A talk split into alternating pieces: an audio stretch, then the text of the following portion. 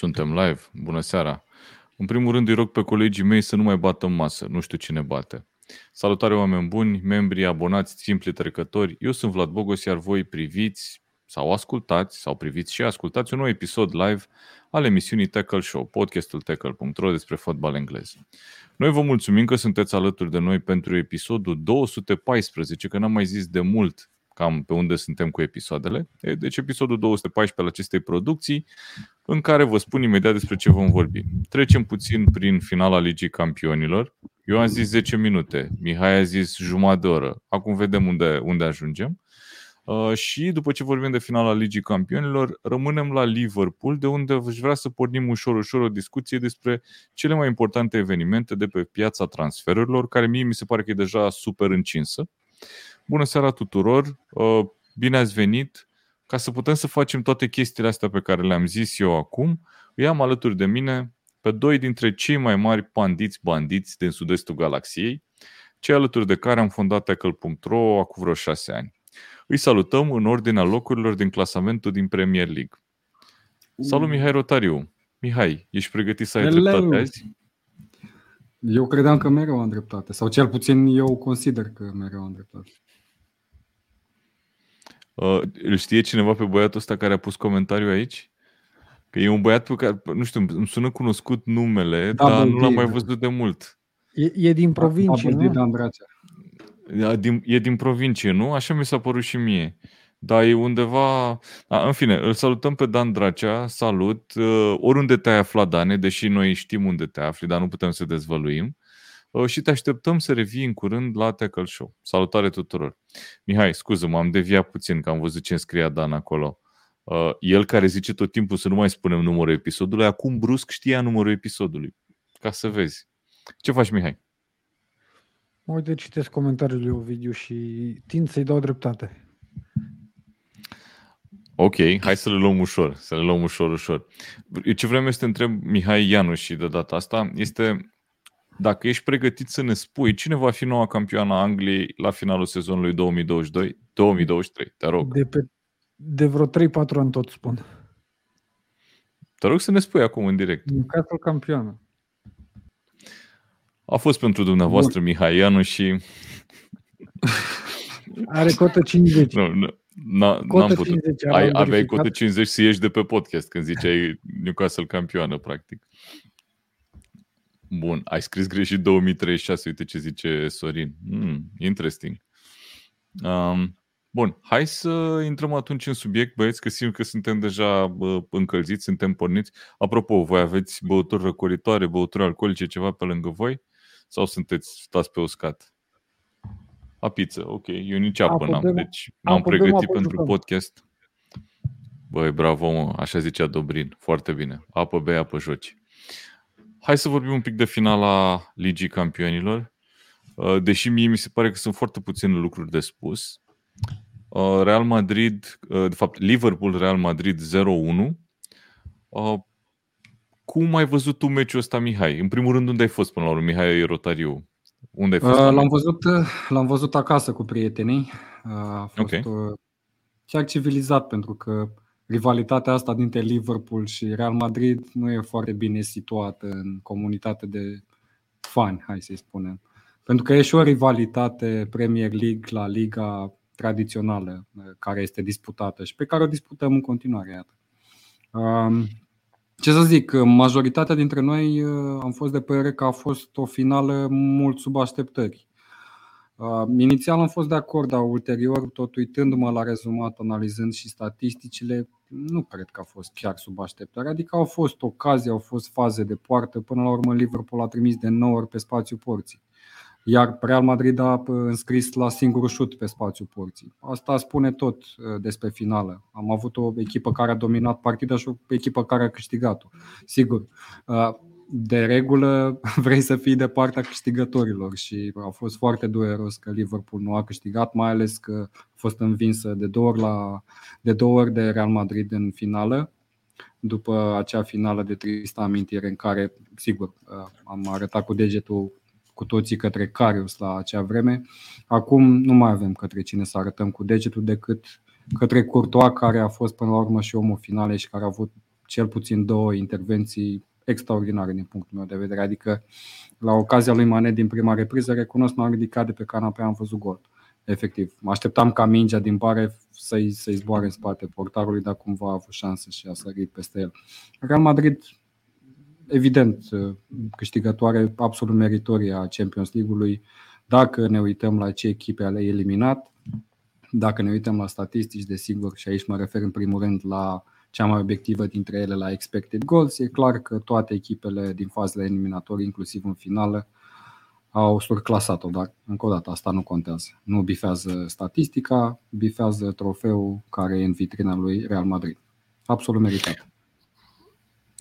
Ok, uite, um, vreau să, să punctez și eu chestia asta, că mi se pare că influența lui Courtois asupra meciului a fost decisivă, dar până la urmă nu Courtois a marcat golul. Așa că da. o să-l întreb acum pe Mihai Ianuși și apoi revenim.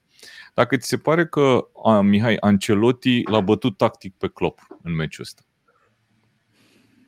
Nu cred, adică n-am văzut o chestie atât de specială și n-am văzut un scor. Dacă uh, reușea Realul să câștige, nu știu, cu uh, 2-0, 3-0 într-o uh, manieră categorică, puteam să spunem. Dar e un, un scenariu de joc pe care l-am mai văzut și în alte meciuri în care uh, Liverpool nu a câștigat.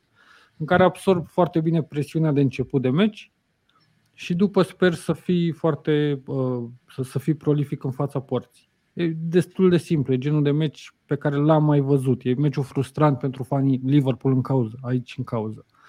Uh, unde au jucat ei foarte bine, dar au jucat foarte bine în poartă, unde Courtois a fost imperial și au jucat foarte bine și în apărare, uh, unde au reușit la începutul uh, meciului uh, să reziste atacurilor furibunde a celor de mhm. la, de la Liverpool.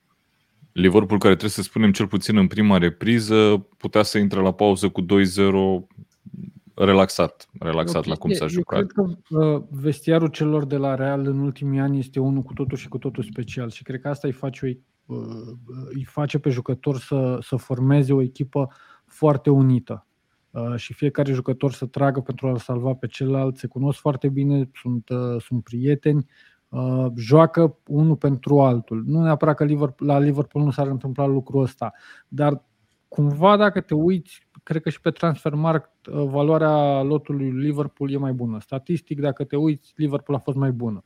Și atunci te întreb de ce. Și ok, poate spui că uh, uh e noroc dacă te uiți doar la meciul cu Liverpool. Dacă te uiți la toate mm-hmm. meciurile pe care le-a jucat Real, uh, bă, parcă nu e noroc, că nu ai cum să, să-ți meargă de atât de mult ori la apă. Adică le-au mers până în finală, nu, nu mai erau meciuri da, de... Pe de altă parte e și reversul. Nu ajungi în situația asta dacă joci solid în fiecare meci, dar mie mi s-a părut că în meciul cu Liverpool Real Madrid a arătat cel mai bine față de celelalte meciuri eliminatorii, considerând ambele partide, tur retur.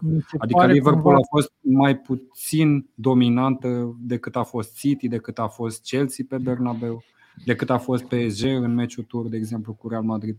Și de aceea Dacă ar trebui... nu am ce să spun. Efectiv. Dacă ar trebui să zic într-o singură propoziție, cred că Realul este cea mai matură echipă din lume în acest moment. Poate că da. Da. Da, da, corect. Uite, uh, vreau să răspund la un comentariu care a fost mai devreme, Horațiu parcă a comentat. Uh, niciodată nu am avut intenția de a face un podcast de pronosticuri. Deci cine vrea pronosticuri, nu cred că e locul nostru să dăm pronosticuri și eu nu vreau să facem chestia asta. Uh, noi aici discutăm, dezbatem, ne dăm cu părerea.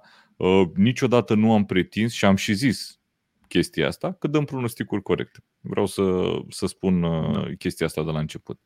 Acum, um, uite, vreau să iau un alt comentariu și să discutăm pe tema asta, că a mai fost unul similar mai devreme, de la Ovidiu. Uh, Liverpool a apărut fără colți. Cel mai rău arăta chiar Salah. Vreau să iau prima parte, că nu, nu vreau să mă refer la un jucător anume. Mie mi s-a părut că Liverpool, uh, într-adevăr, cum mai zicea cineva și mai devreme, au părut obosiți. Părea echipa care e la capătul unui sezon greu, pe când Real Madrid părea că e undeva la mijlocul sezonului ca în orice alt meci. Adică un sânge rece și o, un, ceea ce numesc englezii composure la cei de la Real Madrid era ca și cum ar fi jucat un meci cu nu știu, cu Valencia în campionat, un meci oarecare, fără o miză fantastică. În schimb, la Liverpool mi s-a părut că s-a simțit greutatea astea a mizei și o oboseală, poate nu neapărat fizică, pentru că s-a alergat da. la același nivel, poate chiar Liverpool a alergat mai mult, dar o oboseală mentală. Eu așa am simțit, așa am văzut meciul ca privitor neutru. Până la urmă, Liverpool a jucat în toate meciurile posibile în sezonul ăsta. Nu, nu cred că corect, greșit. Corect. Și da, e posibil vine să, cu, vine cu un cost. Rodaj moral. Pe lângă asta, gândiți-vă că au stat până în ultimele secunde să știe dacă Fabinho, dacă Thiago, Alcantara vor fi apți de joc și au fost titulari. Uh, Fabinho a arătat excepțional, Thiago Alcantara s-a și accidentat pentru că ulterior n-a mai uh, onorat prezența la, la echipa națională. Mie, de exemplu, că pornind de la comentariu pe care l-am văzut pe ecran, Salah nu mi s-a părut fără colți. Uh, dacă ne uităm la faza respectivă pe care a scos-o Courtois cumva cu brandul, nu știu cum a scos-o, face perfect totul Salah, inclusiv șutul pe care îl dă cumva la, la urechea portarului.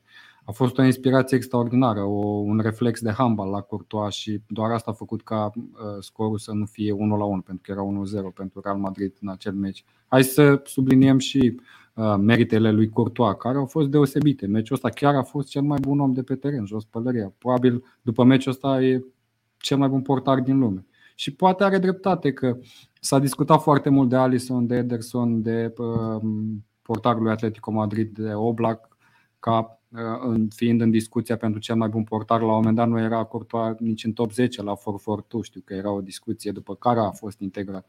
În momentul ăsta arată, mai ales după cum a apărat în finală, ca cel mai bun portar din lume. Uite, um, mie mi se pare că în momentul când portarul este uh, jucătorul meciului și aici e de la distanță și nu cred că e, intră în vreun fel vreun dubiu, arată faptul că uh, echipa uh, lui are mare nevoie de el, pentru că Liverpool a fost călare pe Real Madrid, dar până la urmă știm cu toții, trofeele se câștigă cu defensiva. Nu se câștigă cu, cu multe goluri marcate, ci reușind să te închizi. Și, din nou, vorbind de nivelul unei finale de Champions League, acolo cu atât mai mult presiunea e mai mare și șansele să faci o greșeală mai mari. Mie mi s-a părut, de exemplu, să vreau să-l numesc pe Eder Militao, care atunci când a ajuns la Real Madrid n-a fost un jucător fantastic, mie mi s-a părut că a jucat aproape perfect în, în finala asta. Și e un jucător care e la primul trofeu Champions League, ok, e și campion al Spaniei cu Real Madrid. Um, da. Deci, ne, um, te rog. Vezi, Vlad, că acum ating să te uiți doar asupra lui uh, Courtois că a făcut un meci mare, dar trebuie să uh, te uiți la întreaga apărare, pentru că poate dacă șuturile respective aveau mai mult timp de, de gândire, o preluare în plus, uh, un centimetru mai la stânga sau mai la dreapta, erau șanse mult mai mari și erau șanse să, să fie gol. Și cumva și apărarea l-a ajutat pe Courtois în, în momentele astea. Ok. Da, de acord. Vreau să uh, discutăm comentariul ăsta de la Valentin. Uh, Diaz a arătat rău, Salah a jucat binișor cu multe ocazii de poartă. Vreau să vorbim despre Diaz. Um, gândindu-mă care ar putea fi prima schimbare pe care o face uh, Klopp, eu sincer nu vedeam pe cine altcineva putea să schimbe primul decât pe Diaz. Da. Am văzut doar eu chestia asta, mi s-a părut că a fost un pic sub nivelul meciului. Da, da, da. Era cumva defazat și e cazul de jucător care vrea să facă prea multe de, de multe ori. Trebuie să fii calm, trebuie să joci simplu, de cele multe ori trebuie să te angrenezi perfect în jocul echipei și, într-adevăr, Diaz a arătat, cum ai spus și tu, Vlad, în anumite instanțe defazat și, uh, na, până la urmă a fost schimbat. Da, nici e Jota, din, din păcate, nu a adus. experiența pe care Diaz o are la nivelul respectiv. Dacă da. ne uităm la, da. la jucătorii de pe teren, toți aveau cel puțin, cel puțin o finală jucată de Champions League. Da, și atunci, da, așa e. Diaz, ah, pe teren, da, corect, corect. Da, Diaz era cel mai uh, crud în, uh, într-o finală de Champions League. Real Madrid, din punctul meu de vedere, ce a făcut extraordinar Ancelotti a fost să-i așeze în teren. Pentru că erau foarte multe de exploatat, special în defensivă, dar chestia asta cu Valverde care apare acolo ca winger dreapta, Valverde n-a jucat nici măcar o secundă winger dreapta pe tot parcursul finalei, a fost mai degrabă un 4-4-2, în special pe fază defensivă și în general s-a jucat pe fază defensivă. A făcut un meci magistral Valverde și până la urmă a dat și acea pasă de gol foarte inspirată. Nu știu dacă a fost Eu... șut, centrare, dar ideea e că a ajuns unde trebuie.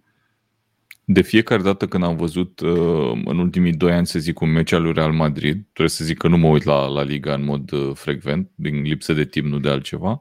De fiecare dată când am văzut Realul, pot să zic că jucătorul care mi-a atras atenția a fost Valverde, dar de fiecare dată. Nu știu, mi se pare că e un fotbalist mult subapreciat la nivelul ăsta și uh, Real Madrid are niște, cum să zic eu, niște perle pe care le, Uh, le tot, le tot crește, cum sunt uh, Valverde, uh, cum e Vinicius, cum e Rodrigo și cine știe ce mai scot din pălărie în viitorul apropiat. Hakimi până la urmă.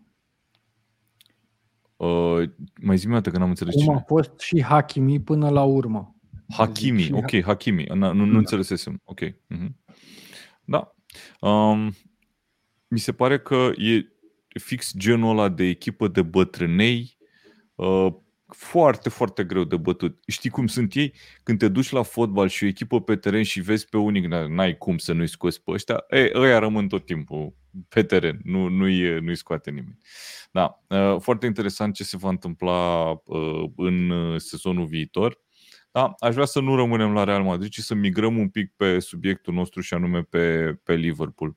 Având în vedere toată povestea asta cu uh, Diaz care parcă n-a fost la nivelul finalei, cu Jota care nici el n-a strălucit și aș zice chiar că Jota în a doua jumătate a sezonului n-a avut o formă grozavă.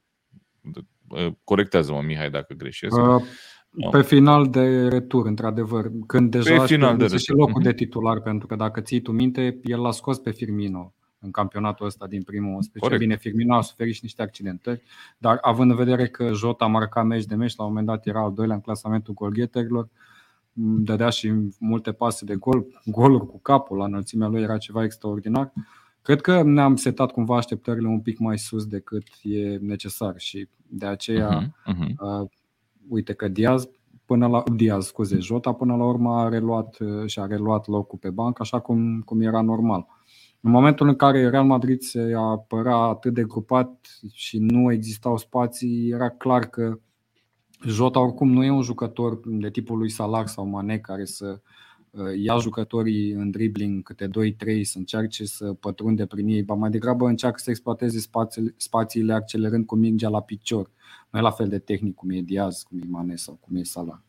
De aceea cred că a arătat cumva mai slab și m-a surprins că în a doua repriză, din punctul meu de vedere, Liverpool, deși a avut ocaziile mai mari, mi s-a părut că a fost mai puțin incisivă decât ar fi trebuit, decât a arătat-o în prima repriză și na, din punctul ăsta de vedere mă așteptam și la o cădere din punct de vedere fizic al lui Real Madrid, dar din moment ce erau foarte bine așezați pe teren și a încercat Ancelotti să blocheze ca Liverpool să exploateze cumva acel mijloc cu Cross care nu era foarte bine pregătit din punct de vedere fizic, având în vedere că are și vârsta pe care o are. Modric, Casemiro, hmm, acolo e, e mai bine, da. Practic au stat foarte grupați, n-au lăsat spații între linii și asta i-a ajutat foarte mult. Adică n-aș lua individual fiecare jucător să spun că a făcut un meci extraordinar, nici chiar Militao. Mă așteptam, cum am spus, uh-huh. ori la jucătorii de bandă să se exploateze mult, poate în zona lui Alaba, pe centrul apărării, dar nu s-a întâmplat asta pentru că toți s-au dublat foarte bine și au jucat ca o echipă ce vreau eu să te întreb, dar te-ai dus pe firul apei și te-am lăsat. Um, aș vrea să, să ne imaginăm un pic unde ar vrea să ajungă Liverpool uh, pentru a trece la nivelul următor. Pentru că mhm. Liverpool câștigă sezonul ăsta două cupe, termină pe doi în campionat, pierde finala Ligii Campionilor. Este la cel mai înalt nivel. Întrebarea este cum trece peste nivelul ăsta, dacă mai trece. Pentru că ai Manchester City în Premier League, Manchester City care vine și cu Haaland vara asta, vine și cu uh, uh, fotbalistul ăsta de la River Plate, uh, uh, Julian Alvarez. Julian Alvarez, sper să nu zic o, prost, o prostie. Uh, și cine știe cu ce mai vine, că sunt sigur că n-au terminat uh, transferurile. Uh, o echipă foarte greu de bătut, în Liga Campionilor sunt 3, 4, 5 echipe bune. E Real Madrid, o să fie în continuare o echipă bună uh, și uh, PSG, uh, Bayern și așa mai departe. Cum face Liverpool să treacă la nivelul următor, având în vedere că la momentul ăsta despre ce transferuri se vorbește la Liverpool? Origi, care deja și-a luat la revedere de la suporter și semnează cu AC Milan, e o chestie care e deja știută, doar că nu e oficială, dar acum se vorbește despre o posibilă plecare a lui Mane. Și aș vrea să vorbim despre asta. Cât de mare este golul pe care îl lasă Mane și cu ce fel de jucător credem că îl vor înlocui. Dar hai să vorbim întâi despre dacă pleacă sau nu, de fapt. Îmi permit să răspund, să răspund Te rog. Dă-i te rog două minute lui Mihai și după aia Exact. Cumva mi se pare că Liverpool a ajuns la finalul unei generații. E foarte greu ca prin transferuri mai ales dacă nu vor să facă investiții masive, Liverpool să păstreze aceeași putere pe care a arătat-o în ultimele 3-4 sezoane, din punctul meu de vedere. Pentru că vedem în față forța celor de la, de la Liverpool a constituit-o, cel puțin la începutul acestei generații, trioul uh, Salah, Mane, Firmino. Acum, mhm. dacă ne uităm, Mane e pe un picior de plecare, Firmino e rezervă, Uh, și Salah nu prea prelungește contractul încă. Astăzi, dacă vorbim astăzi și ne uităm, nu, nu greșesc cu nimic. Uh, rămâne în continuare o apărare destul de bună. Cumva, deși, uite, uh, Trent poate să fie, Trent Alexander Arnold poate să fie acuzat că a greșit la gol cu Real Madrid, arătându-și cumva limitele defensive. Nu încerc să-i știrbesc deloc forța ofensivă pe care o are de departe, este cel mai bun Uh, fundaș dreapta pe fază ofensivă din lume și la creație. Dar defensiv are ceva uh, la, mici lacune. Adică mai, poate să-și îmbunătățească jocul defensiv. Mhm. Apărarea rămâne. Mijlocul uh, cu Henderson, Fabinho, acolo uh, se vede că în fața unui mijloc cu experiență mai mare, cum a fost Modric, Casemiro uh, și Cross, nu au câștigat neapărat duelul. Cum Șanse au creat, Mihai, dar mai mult păi de da, atât nu au. Asta trebuie să facă ei, doar nu trebuia să ducă să marcheze ei. Au câștigat uh, duelul. Problema e că din presiunea creată n-au reușit să marcheze din acele ocazii. Cumva Atacul dacă te uiți, cumva dacă te uiți uh, la alte echipe și zic aici City, zic uh, Chelsea, dacă, poate chiar... dacă zici Newcastle, Tottenham, nu, poate chiar și Tottenham. Au jucători care uh, sunt mai mult decât box-to-box sau defensivi. Și un astfel de jucător celor de la Liverpool, din punctul meu de vedere, le lipsește. Un mm-hmm. Bernardo Silva, de exemplu, un Mason Mount. Au același tip de jucători care alergă foarte mult, cum e Henderson. Uh, și atunci ai faza ofensivă pe care clar trebuie să o îmbunătățești, în care trebuie să-ți aduci uh, uh, jucători noi și ai faza de mijloc, la fel unde trebuie să vii cu cel puțin un jucător care să poată să fie titular oricând. Mie, uh, și mi-e greu și uh, închid, uh, îmi închid ideea, uh, mi-e greu să cred că Liverpool acum a investit până acum, va avea o vară în care va aduce, nu știu, să zic, trei jucători uh, cu posibilitatea de a fi titulari. Probabil va merge pe jucători gen uh, Luis Diaz, jucători care pot intra, uh, dar nu sunt neapărat vedete sau jucători deja confirmați la nivel european. Da, eu nu sunt okay. de acord. Uh, cred că, din punct de vedere numeric, cel puțin, poate și valoric, Liverpool stă cel mai bine în compartimentul de mijloc. Nu sunt de acord nici că nu are jucători box-to-box, Îți aduc aminte. Nu are jucători, are doar jucători box-to-box și nu are uh, un păi playmaker, asta, de exemplu. Asta, asta îi trebuie, îmi pare rău. Liverpool are un playmaker, Thiago Alcantara, scuze, uh, dar se vede că el este foarte bun și din punct de vedere defensiv, dar de multe ori își, uh, nu știu, uh, riscă foarte mult, încearcă să intre decisiv pentru a recuperare pe de minge și a dat drumul la contraatac. Mm, aici cred că Liverpool, apropo de chestia asta cu schimbul de generații, dacă stăm și observăm cum a transferat, ce a transferat, unde a transferat pe parcursul anilor, vedem că nu e nevoie să facă un schimb de generații, pentru că la Liverpool nu există o generație. În, în partea uh, de atac, poate, și am spus-o încă din sezonul trecut, Mă aștept ca în vara asta ori Mane, ori Salah să plece. De ce? Ambii fac 30 de ani, ambii ajung la o vârstă la care uh, pretențiile lor financiare, având în vedere uh, statusul pe care îl au ei în fotbalul mondial, devin din ce în ce mai mari și încearcă un contract uh, pe o perioadă din ce în ce mai lungă, ceea ce Liverpool, desigur, având în vedere că are acea regulă a plafonului salarial, la un moment dat nu o să accepte.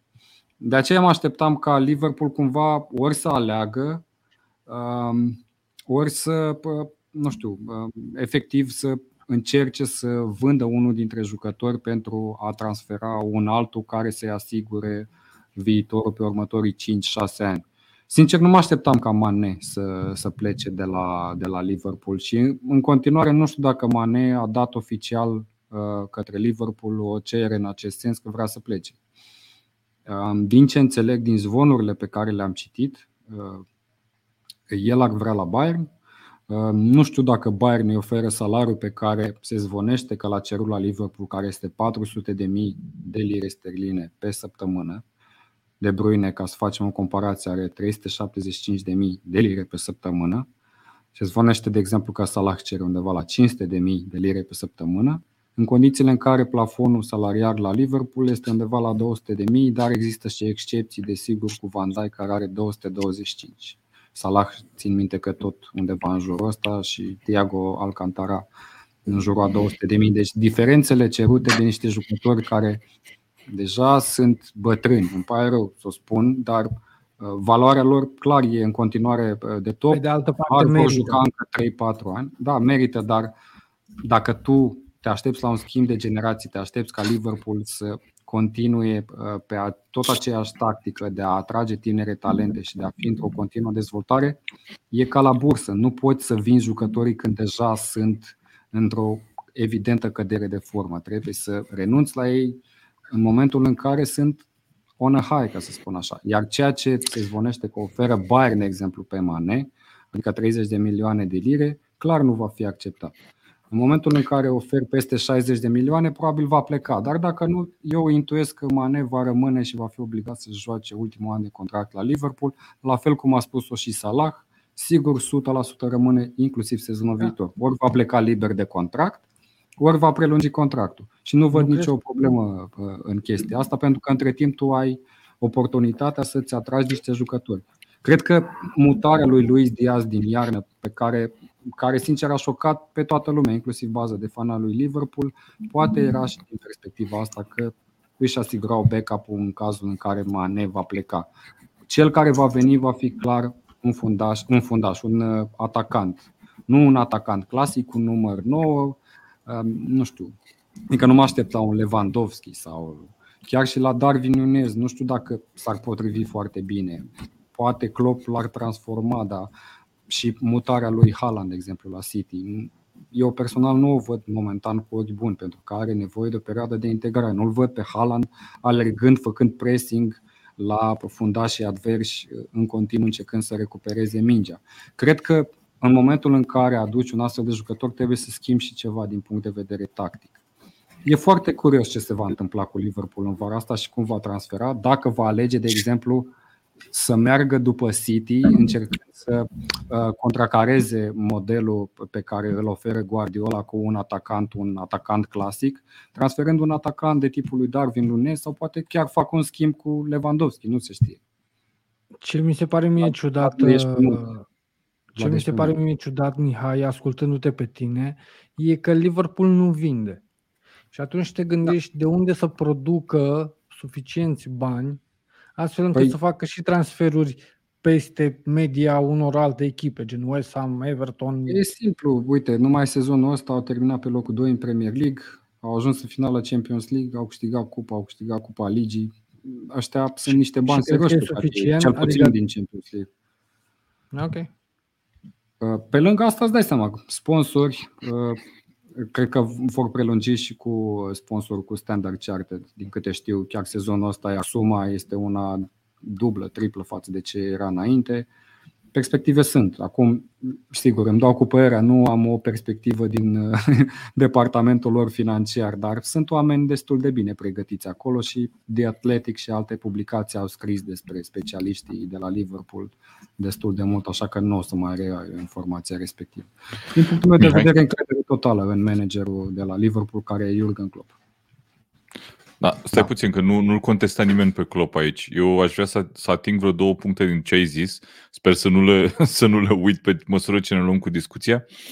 Vorbeai de replicarea modelului lui Manchester City și te gândeai poate că ar fi uh, o variantă pe care ar putea să o încerce Liverpool să ia un atacant de care o să ia un număr nou, chestie pe care nu are acum în lot. Deci în lotul da. ăsta nu există genul Era ăsta. singurul Origi, Origi și a uite a plecat. Da. Uh-huh. Ok.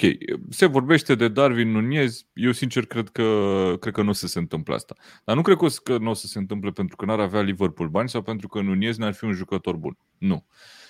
Eu nu-l văd pe Klopp ca fiind genul de antrenor care și-ar schimba radical filozofia. Eu cred că în continuare va merge exact cum spui tu, pe jucători de tipul box-to-box, deși nu sunt de acord cu tine, adică sau sunt parțial de acord cu tine că are nevoie de niște jucători box-to-box mai buni decât cei pe care i are acum. Nu știu să-ți spun ce înseamnă mai buni, dar mie mi se pare că la momentul ăsta poți să găsești cel puțin 1-2 jucători pe piața actuală care să-ți intre titular la Liverpool în 2-3 luni. Ok, au nevoie de un pic de adaptare. Poate nu intră din prima zi, dar eu cred că îi găsești. Depinde um, și de prețul lor. De exemplu, Cioamenii se zvonește că se cer vreo 80-90 de milioane pe el. I don't know. Păi, Benfica, adică nu cred Benfica că va, cu siguranță intra... va face o vânzare mare. Uh, pe de altă parte, uh, am citit de Darwin Nunez că a informat-o pe Benfica că vrea să plece vara asta și știu că poate să-l vândă bine pentru că nu sunt multe numere nouă pe piață da. la nivelul ăsta. Nu prea sunt. L-a luat City pe Haaland și gândește mai, mai zim doi, dacă mai, dacă mai e de unde. O să mai fie poate Jonathan David de la sau David, nu, nu cred că se va, va muta 100%, de la Lille. Se va muta 100% și Lewandowski, care e practic chintesența numărului nou clasic. clasic. Corect, corect, corect. De asta, Bun, adică uh, sunt, sunt, sunt foarte curios ce se va întâmpla. Nu știu dacă am, îți dau și ție dreptate, adică Klopp nu se ia după alții, dar având în vedere că City deja pare că schimbă cumva paradigma, e posibil să vedem chestia asta și la Jurgen Klopp și să nu uităm că Lewandowski a fost atacantul lui Bayern München ani buni de zile sub Jurgen Klopp, jucând 4-2-3-1. Clar, cred că și City și Liverpool, dacă își vor lua un atacant clasic de careu pe care sunt obligați să-l joace, vor juca 4-2-3-1, pentru că 4-3-3 nu știu dacă va mai funcționa. Păi nu, Dinamica e, e total diferită. Ideea este că în momentul ăsta, așa cum spunea și Mihai Ianu și mai devreme, o să se întâmple un pic un schimb. Mie mi se pare că plecarea lui, lui Mane, dacă se va întâmpla, în primul rând, trebuie să comentez și eu asupra sumei care se vehiculează 30 de milioane pe Mane, nu cred, sincer. Da, Chiar nu cred să chestia bun. Asta. Adică, ok, mă, mai ținem un an pentru că valorează mai mult decât să cumpere da. un jucător care să joace un Dar, an și după aia. Pe de altă parte, sunt de acord cu tine că Mane nu mai e Mane de acum 2 ani. Da. Nu mai e. Ok.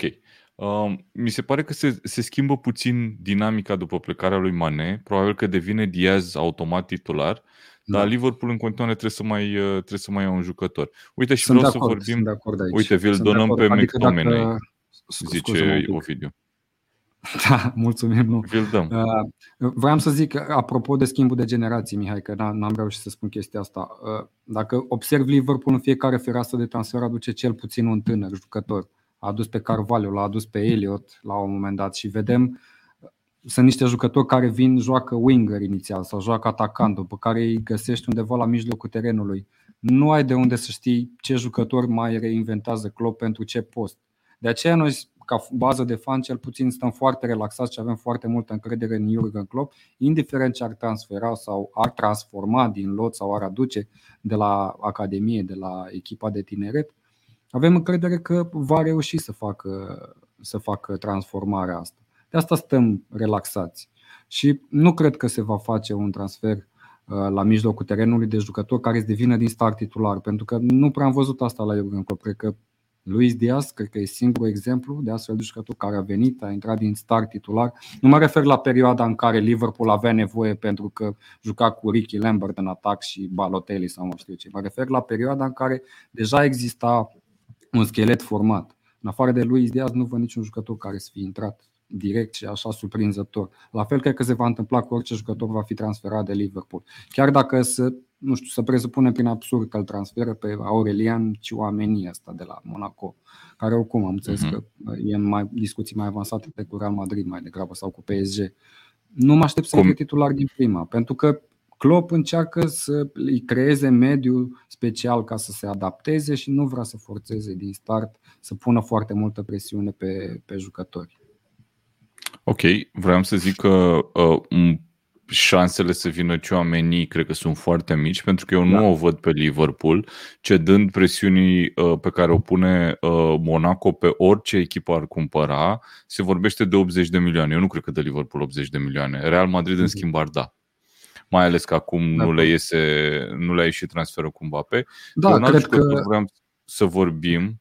Da, Asta rog, vreau să zic că mi se pare că uh, Real Madrid și-a calculat foarte bine două ferese de transfer și a adunat așa ca o furnicuță niște bani pentru Mbappé, probabil ca să-i plătească salariul respectiv și acum au un cufere destui bani ca să arunce pe 1, 2, 3 jucători foarte uh, vitale acolo la mijlocul terenului. Nu poți să joci în continuare cu Cross titular care după minutul 60 aproape că se plimbă pe teren. Modric în continuare păi, e foarte bun, dar din punct de vedere fizic scade pentru că da. câți ani are? 36, 37 de ani. Și, scă, și scăderea de la vârsta la care e Modric la un moment dat va fi foarte bruscă. Eu mi-aduc aminte de calitatea pe care o avea Ryan Giggs la Manchester United, iar în ultima perioadă el nu mai juca winger, juca mijlocaș central și efectiv nu alerga, dar dădea pasele la milimetru, adică era impecabil. Tot, tot un Modric. Oh, mi-ai luat comentariul pe care vreau să-l citesc. Mihai, ar fi excepțional Martin Terrier de la Ren. Nu, nu știu foarte Unde? mult despre la, la Liverpool? Da, la, la Liverpool. Undeva, nu văd, despre Liverpool vorbeam. perioadă de, de Terrier la, la Liverpool. Eu, Eu uite, dacă discutăm, de la Ren. dacă discutăm acum contrafactual, că tot vorbeam de dicționarul de lângă noi și de neologisme, Cred că sunt câțiva jucători din Premier League care au demonstrat și care ar aduce clar un plus la Liverpool. Gerard Bowen e unul dintre ei. Rafinha e unul dintre ei. San Maximan e altul. Glumesc. Nu. Gerard Bowen cred că din punctul meu de vedere s-ar potrivi atât la Liverpool cât și la City și poate chiar ar intra titular în anumite condiții. De exemplu, dacă Mane pleacă de la Bayern München, eu asta, asta e transferul pe care l-aș face. L-aș aduce pe Gerard Bowen, ar juca Diaz pe stânga, Salah să joace cumva număr 9 fals mijloc, ce a jucat în ultimele sezoane, practic, iar pe dreapta să joace Gerard Bowen. Ok, ok. Uh, eu tot caut acum comentariu cine a zis de Jude Bellingham, primul, că vreau să-l găsesc pe primul care a zis, dar nu-l mai găsesc, bineînțeles. Da, acum. știu. Că sunt foarte că... multe comentarii. Cu Jude Bellingham s-a discutat și e o saga asemănătoare cu transferul lui Van Dijk de la Southampton. A durat vreo un an și jumătate, tot se zvonea că Liverpool o să transfere pe Van Dijk și l-a transferat în momentul potrivit. La fel se va întâmpla și cu Jude Bellingham, sunt convins. Nu cred că va merge vara asta după el.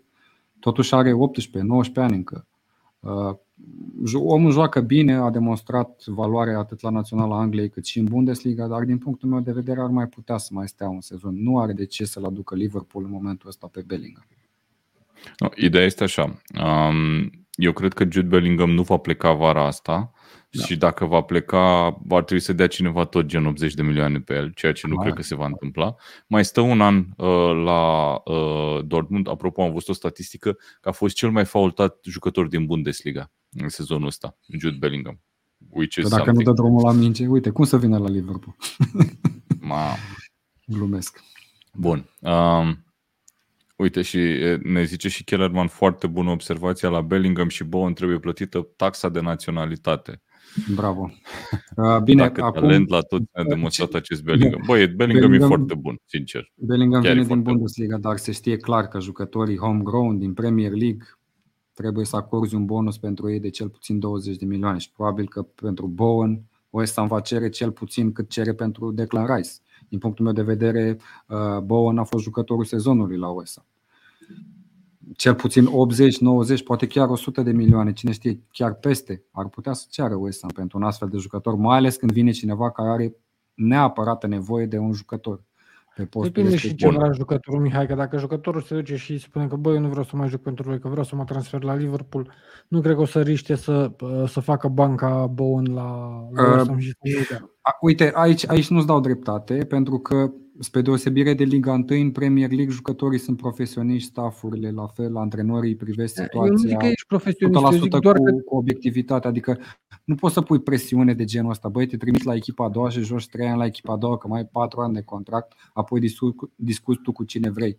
Da, probabil că dacă jucătorul pune presiune mai scade un 10-15 milioane, dar eu cred că fără 80-90 de milioane oricum nu le iei pe Bowen, indiferent no, de scenariu. Nu cred. Nu crezi? Nu, cred, cred nu că crezi ia sau nu crezi 50 de milioane. Păi cred că au dat ei aproape 50 de milioane pe el. Și okay, crezi că poate cineva, adică dacă jucătorul vrea să plece, crezi că cineva poate să ofere, ar oferi banii respectivi pe el, pe Bowen?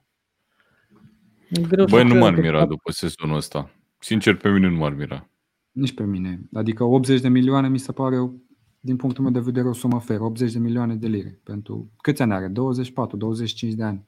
Va fi în Național Anglie cel mai probabil la, la mondial, la cum a arătat. Kane Penfield, uite, e o altă discuție, adică dacă alegi să schimbi cumva tactica, da, are, are noimă, dar altfel la ce joacă Liverpool acum, sincer. Nu, eu, de bun eu cred... Da, nu e neapărat de schimba tactica, e uh, de a avea o alternativă. Mă, da, e, e, e des... Păi nu le iei pe Kane să-l ții pe bancă. Nu, nu, nu suntem totuși Manchester City să facem transfer de 100 de milioane și să avem nevoie la 2-0 în ultima etapă să marcheze cineva goluri și să nu intre jucătorul ăla de 100 de milioane. Da, uite ce zice uh, David până la urmă. Uh, a fost transferat pe 10 și are un market value de 35. Nu o să-ți dea nimeni 80 de milioane pe Bowen. Nimeni niciodată nu o să-ți dea. Bowen, din, efectiv, din experiența mea și din ce am citit sume de transferuri de-a, lung, de lungul timpului, e un transfer în jurul a 45, 50, nu știu, maxim, poate 60 de milioane. Păi atunci n-ar avea de ce să-l dea, din punctul meu de vedere, pentru că cu banii ăștia ce cumperi? Poți să-l cumperi pe Bowen de la altă echipă cu banii ăștia? Păi dacă l-au luat pe Bon da. cu 10 milioane. Depinde foarte mult, cred eu, uite, uh, intrase și Cosmin, care e uh, fan uh, West Ham. Salut, Cosmin. Um, eu nu cred, că, cred că depinde foarte mult de ce mai vinde West Ham vara asta. Eu, sincer, nu cred că îl vinde pe Declan Rice, așa că dacă nu-l vinde pe Declan Rice, vor căuta totuși să încaseze pe Jared Bowen, poate după un sezon bun. Depinde foarte mult, că nu poți să știi încotro se va, uh, Uite, să, să ne spună Cosmin dacă lor. tot, dacă tot e aici cu noi, din punctul lui de vedere, dacă Bowen ar pleca, pe ce sumă crede el că clubul ar putea să-l vândă în momentul în care s-ar hotărâ să-l vândă. Adică ar fi de acord să-l vândă. Okay, și uite, în comparație, în comparație cu, uh, cu Declan Rice, că a zis de el, Declan Rice joacă pe poziție în care găsești mult mai greu jucători buni. Pe când pe poziția lui Gerard Bowen cred că și din afară, nu neapărat din Premier League, găsești jucători cu potențial destul de mare. Da, da, știi cum e, e și Premier League proven și până la urmă jucător care a fost crescut în Premier League bifează cota respectivă pentru jucătorii uh, de naționalitate engleză, care din punctul meu de vedere, din, din punctul meu de vedere, sunt total idiot, cred că după Brexit va crește cota respectivă de jucători homegrown pe care trebuie să iei în lot. Okay. Adică, uh, okay. ok. 50 Bun. e un preț. Hai... Eu cred că Liverpool ar da oricând 50 de milioane de lire pentru Bowen dacă, dacă ar fi transferat. Uh-huh. Um, bun, deci la Liverpool uh, ne-am lămurit cumva. Nu știu dacă ne-am lămurit. Uh, dacă pleacă Mane, uh, Diaz titular și mai trebuie un atacant, probabil, încă un jucător care să mai vină. Uh, și probabil că am uh, mai aduce și Eu un cred, jucător Vlad, că cel puțin oricum, box box. Oricum va veni un atac. A venit cumva un om de atac care e uh, băiatul ăla de la, de la Fulham. Um, Carvalho. Carvalho, care poate juca winger, dar nu mă aștept să fie el soluția asta. Așa cum spuneam, Klopp are o perioadă în care rodează cumva jucătorii, integrează în echipă. Clar va mai trebui să mai aducă un atacant. A plecat și Origi E posibil ca și Minamino să plece, pentru că deși a jucat și a adus până la urmă, a fost cel mai bun jucător uh-huh. al lui Liverpool, care a jucat în cupe, în Cupa Ligii, în Cupa Angliei și practic dacă stai bine să te gândești și ele cel căruia îi se datorează cele două trofee în cea mai mare măsură, mă aștept ca băiatul ăsta să vrea să plece pentru că timpul lui e limitat de joc și va dori să mhm. joace în Premier League, în Champions League, în are totuși, e totuși destul de matur și cred că va căuta o soluție pe viitor. Iar la Liverpool nu văd sincer să crească deodată în evoluție astfel încât să devină titular și să joace meci de meci la fel cum a făcut-o Jota și la fel cum a arătat Luis Diaz. Mi se pare că are cumva o reticență, e destul de emotiv, poate nu s-a integrat la fel de bine în lot, e cumva retras, se vede și în, nu știu, în momentul în care jucătorii se bucură sau sunt în vestiar că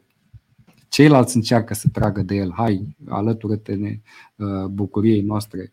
Uh, mă aștept ca până la urmă să, să plece Minamino și Liverpool să, încerc, să încerce să obțină cât mai mulți bani de pe urma lui și atunci clar 100% va mai veni un jucător de atac. O, o întrebare și vreau să mergem de la Liverpool spre alte echipe ca să totuși să mai facem și podcast. Uh, Firmino, E jucător transferabil vara asta de către Liverpool, în uh, condițiile în care ar pleca Mane? Firmino, deși nu l-a întrebat nimeni, glumesc acum, uh, Firmino e singurul care a zis că vrea să rămână la Liverpool și că va uh-huh. negocia să rămână la Liverpool. Acum, bagă în începul lui Firmino față de Salah sau Mane e destul de redus. Așa cum ai văzut și tu în ultimul sezon, a suferit unele accidentări, a pierdut locul de titular de multe ori. Așa că va deveni treptat un om de lot și nu mă aștept să aibă pretenții extraordinare la salariu, așa cred că va, va rămâne. Nu știu dacă Liverpool are uh-huh. mari emoții că îl va pierde totodată. Ce echipă l-ar lua pe Firmino? Pentru că el are un rol specific pe care îl vedem exclusiv la Liverpool, poate chiar la City câteodată, dar nu mă aștept să se ducă uh-huh. la mhm. City. Dacă pleacă la Barcelona sau la Real Madrid, clar nu va mai fi același Firmino. Și am văzut de mult, destul de multe cazuri de jucători care erau foarte bine integrați la Liverpool uh, în, în sistemul tactic și ulterior, după ce au plecat, nu s-au mai regăsit. Coutinho, Wijnaldum. E o lecție de învățat pentru jucătorii care nu au învergura unui salar, de exemplu, jucători care au fost transformați pe anumite posturi și e cazul lui Wijnaldum, e cazul lui Firmino și nu au reușit în alte părți, tocmai pentru că antrenorul îi punea să facă cu totul alt lucru, cu totul altă okay. funcție pe teren. Bun. Uh, acum chiar ne-am lămurit cu Liverpool. Uh, hai să vorbim despre modul cum s-a întărit până acum Manchester City, să menționăm transferurile pe care le-au făcut. L-au luat pe Haaland, bravo lor. L-au luat pe uh, Julian Alvarez de la River Plate uh, și până acum au confirmat, cred, o singură plecare. Uh, Fernandinho, la final de contract, nu i s-a mai oferit prelungirea pentru încă un an. Uh, ce credeți că va mai muta Ehm, ce mutări credeți că vom mai face? Din ce am citit, Sterling este uh, jucătorul cam cel mai uh, vehiculat în presă care ar putea să plece și e jucător cumva și vandabil, e un jucător de care uh, uh, Guardiola ar putea să se lipsească pentru că nu a mai fost o, un jucător cheie uh, în angrenajul celor de la City. Uh, se mai vorbește, Jesus. am văzut uh, da, Jesus, Jesus e cumva o știre mai mult din partea celor de la uh, Arsenal, de la Arsenal. și a unor uh, jurnaliști, să zicem din partea lui Gabriel Jesus, dar în rest nu cred că City vrea neapărat să-l vândă pentru că ar mai pierde un jucător care e destul de bine închegat. Da, având în vedere că până la urmă el a fost transformat din atacant cumva în winger dreapta, acum are locul lui asigurat chiar da. și ca rezervă la City, dar pe de altă parte, dacă e să luăm în considerare faptul că el poate să joace și atacant, e clar că din moment ce l-ai adus pe Haaland, îl ai și pe Alvarez, care pe, abia l-ai transferat de la, uh, din Argentina, în da, momentul ăla campionatul în, în, în Anglia, campionatul cu tot cu cupe e un sezon, uh, se transformă într-un sezon foarte lung și cred că da. ar prinde suficiente minute, nu cred că ar suferi foarte mult. Uh, probabil că dacă Sterling o să plece, văzusem uh, Rafa Leao de la AC Milan ar fi o variantă, dar cu siguranță o poziție pe care uh, vor transfera va fi aceea lăsată liberă de Fernandinho. Iar acolo chiar văzusem pe, pe Discord de la voi că Calvin Phillips are cota cea mai mică pentru a ajunge la, la City. Pare un transfer Da. destul de Da, de au sigur nevoie și pentru puternic. că, deși au acolo unul dintre cei mai buni mijlocași centrali din lume, care e Rodri, în momentul în care s-a accidentat, nu ai cu cine veni în locul lui. E clar au nevoie de un backup. Fernandino era un jucător care putea să-ți asigure și postul de fundaș central și postul de mijlocaș la închidere. Da, și e un stil de, de, de uh, fundaș, de fundaș, de mijlocaș defensiv mult mai uh, la rupere, așa, între ghilimele, decât Rodri. Old school. Rodri, Rodri e mai stilat. Pe Rodri nu-l bagi în Mhm. minutul 80 când conduci cu 1-0 ca să ucidă meciul. Băi, Da. apropo de Rodri, m-am uitat uh, foarte mult pe statistici uh, din sezonul ăsta de Premier League. Am pus un articol e pe tackle.ro cu niște chestii foarte interesante, vi-l recomand. Uh, Rodri a terminat sezonul ăsta la, ca număr de recuperări primul în Premier League, iar sezonul trecut a fost al doilea.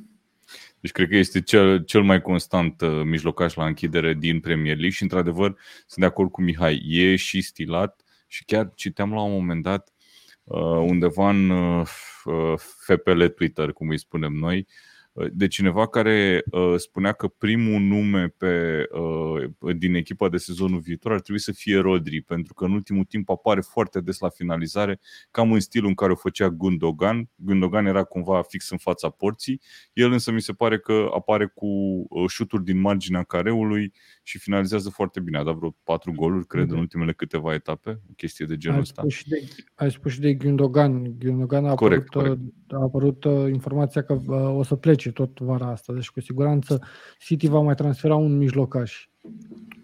Bun. Ei, Um, Uite, am, am, a- apropo de discuția asta, este și normal și chestia asta se întâmplă, se întâmplă și în NBA. În momentul în care ajungi ca jucătorii să devină foarte mari, să aibă foarte mari pretenții, inclusiv de a juca titular, trebuie să-i lași să plece dacă nu le poți oferi minutele pe care le ceri și nu le, nu, nu le poți Sau oferi faci, nici sau salariile pe faci care ca le Paris Saint-Germain cu Mbappé. Îl faci zeu super. Paris, Paris Saint-Germain, da, e un caz special. Adică ce i s-a oferit acolo lui Mbappé nu cred că are niciun jucător din lume. Nu știu, 700 de da, mii bine, de hai să nu, euro pe să săptămână. nu vorbim despre asta. Who cares? Serios. Adică atâta timp cât din fericire Mbappé n-a ajuns la Liverpool, că știți că trebuia să mănânc o postare pe care am făcut acum câțiva ani, N-ajungea așa am niciodată. promis. Da, eu am zis că n-ajunge niciodată, de-aia am, Trebuia am, să am și vândă bazat. toată linia de atac, probabil, ca să adune salariul pentru Mbappé. Da, asta zic. Uh, Nu, nu cred că e cazul să vorbim de, de Mbappé. Um, bun, hai să, dacă am vorbit un pic de Manchester City, hai să vorbim de Tottenham la cererea specială a lui David și apoi mergem un pic și la Chelsea. Acolo am un singur subiect relativ scurt. Uh, Tottenham a confirmat până acum uh, un transfer, o achiziție.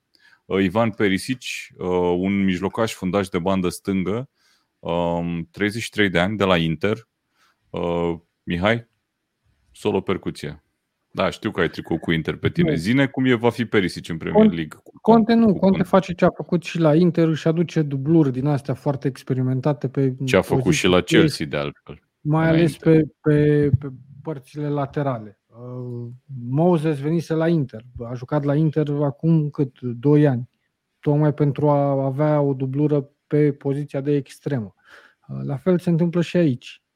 Uh, Interesul lor cumva major e pentru un fundaș, iar Conte îl vrea pe Bastoni foarte mult. Asta s-a vehiculat în ultima perioadă destul de, uh, destul de des. Doar că în ultimele zile a apărut la fel informația că Bastoni nu vrea să plece. Că e mulțumit Mhm. la Inter, că își vede viitorul la Inter și că nu vrea să plece. Ceea ce cumva îi dă planul peste cap uh, lui Conte, care îl găsise drept varianta ideală pentru poziția de fundaș stânga. În iarnă Mhm. au fost refuzați tot de la Inter de Skriniar și cumva uh, se vor reorienta către un alt fundaș central. Ok, și credeți că o să plece vreun jucător important de la Tottenham? Eu o zic din prima, nu. Nu cred că pleacă nimeni important. Eu cred că Uh, dacă nu se calificau în Champions League era o cu totul altă discuție și era un pericol Păi bine, atât dar nu- Harry Kane și- cât și Hemmingson. Da? În momentul în care s-au calificat în Champions League, cred că își vor păstra cei mai buni oameni și vor încerca să facă niște transferuri, cum spune Mihai. uh, mai degrabă pentru a eficientiza ceea ce există deja în lot, nu niște oameni care ar veni să joace ca titular, deși ar avea nevoie din punctul meu de vedere, în special în defensivă. Uh, uite, întreb, mă, cred că mă întreabă David dacă îl dă afară Interul pe, pe Bastoni. Nu. Uh, e foarte interesant ce se întâmplă la Inter și fac o paranteză uh, scurtă. Se vehiculează de uh, revenirea lui Lukaku, este probabilă venirea lui Dybala, iar Inter trebuie să termine sezonul cu vreo uh, 60 de milioane profit. Dacă Bastoni nu vrea să plece, următoarea piesă vandabilă cumva e la Otaro Martinez, care, mai ales dacă ar veni, s-ar forma cuplul Dybala Lukaku, are și puțin din schemă și ar fi un jucător pe care poți să-l transfer pe bani mulți, mai ales după sezonul ăsta, care pentru el a fost un sezon destul de bun. E un jucător care s-a maturizat, titular. Ce înseamnă bani mulți? Ce înseamnă bani? 80 de milioane plus. Atacanul da. de, de tânăr experiență, a ieșit campion în, în Serie A, cam pe acolo îl văd. Mm-hmm, mm-hmm. Okay. Da, nu, nu cred că e un preț prohibitiv pentru echipele din Premier League care se bat la Champions League. Pentru că e un jucător care merită banii respectiv.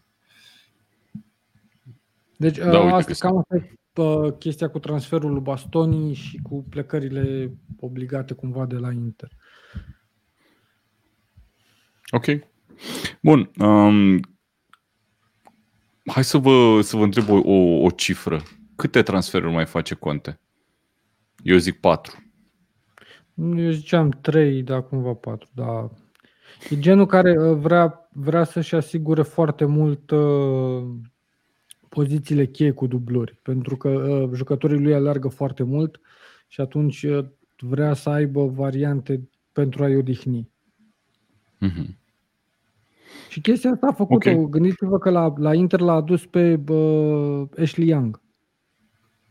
Ashley Young care a jucat, de ce nu pot să spun că a jucat rău? Și a ieșit campion cu Inter. Da, și a ieșit da. campion cu Inter, Victor important Moses. de, Victor Moses, de menționat.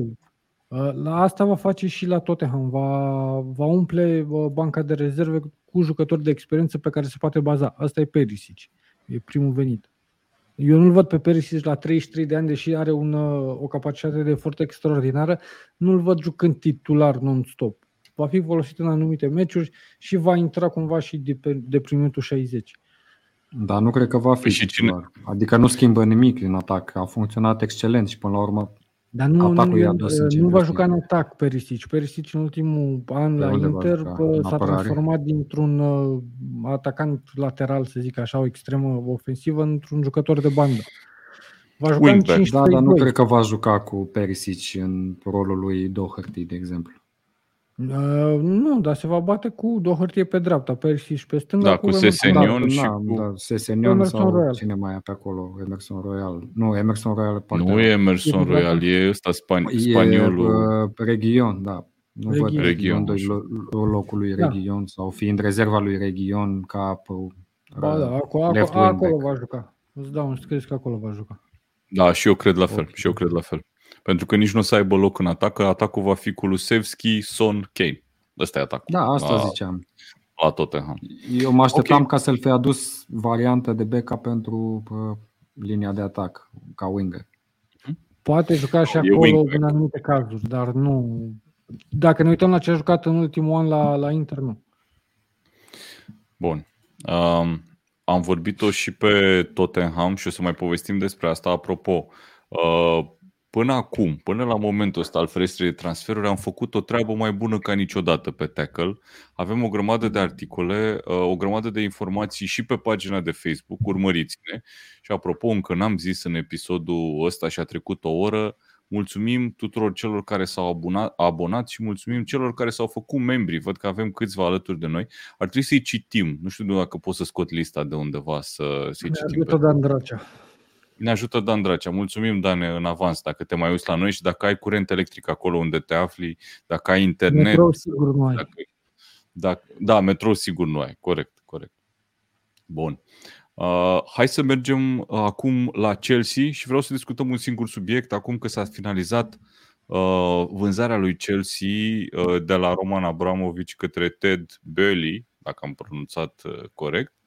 Um, mi se pare că principalul subiect pentru Chelsea, care cu siguranță va face transferuri, este dacă îl va vinde sau îl va împrumuta sau ce va face cu Lukaku uh, vara asta. Spuneți-mi ce părere aveți. Credeți că s-ar întoarce Lukaku la Inter sub formă de împrumut, cu obligație de cumpărare? Uh, renunțând și la bani. Avocatul, avocații lui Lukaku deja au fost în, uh, în Milano, au discutat cu Marotta, jucătorul își dorește să se întoarcă la Inter, poate să vrea să renunțe și la bani doar să plece de la Chelsea, pentru că deși s-a schimbat patronul celor de la Chelsea, Tuchel uh, va rămâne acolo în continuare. Iar cu Tuchel, Lukaku a jucat puțin și a jucat într-un sistem care nu îi convine. Și e genul de, uite, că mai devreme îmi spuneați voi că, băi, nu, e Premier League, jucătorii nu se duc să spună că vor să plece și că nu mai joacă. Lukaku e un exemplu de astfel de caz. Nu, am uh, spus că, tocmai asta am spus, că jucători sunt jucători care până la urmă, vrând să joace, nu mai acceptă, chiar dacă e Manchester City sau Liverpool, să stea pe bancă la infinit chiar dacă te chem Minamino. Mai ales dacă ești Lukaku și stai pe bancă, e logic să te duci să ceri chestia asta. Cel mai probabil uh, se va face transferul, mai ales dacă o să plece la Lautaro Martinez. Cu siguranță dacă Lautaro Martinez pleacă, Lukaku ajunge înapoi la Inter. Păi, nu uh, crezi că poate să fie o soluție, uh, un schimb între Lautaro și Lukaku, anul ăsta, astfel ambele să fie mulțumite din punctul ăsta de vedere, fără dacă le ies, Dacă le ies plus, cum se spune în italiană, plus Valența la, la ambele și nu intră, nu intră în tribunal cum a făcut Juve cu Barcelona, cu Artur și uh, Pjanic, e o variantă. N-am văzut-o pe nicăieri, e o variantă uh, ce ai spus tu. Uh, totuși, la Chelsea nu Lukaku e principala problemă. Principala problemă e cumva, eu văd linia de, de fundaș, da. acolo unde cam pleacă toată lumea. A plecat Rudiger, a, a fost da. prezentat la Real Madrid, uh, Christiansen e dat drept înțeles cu Barcelona.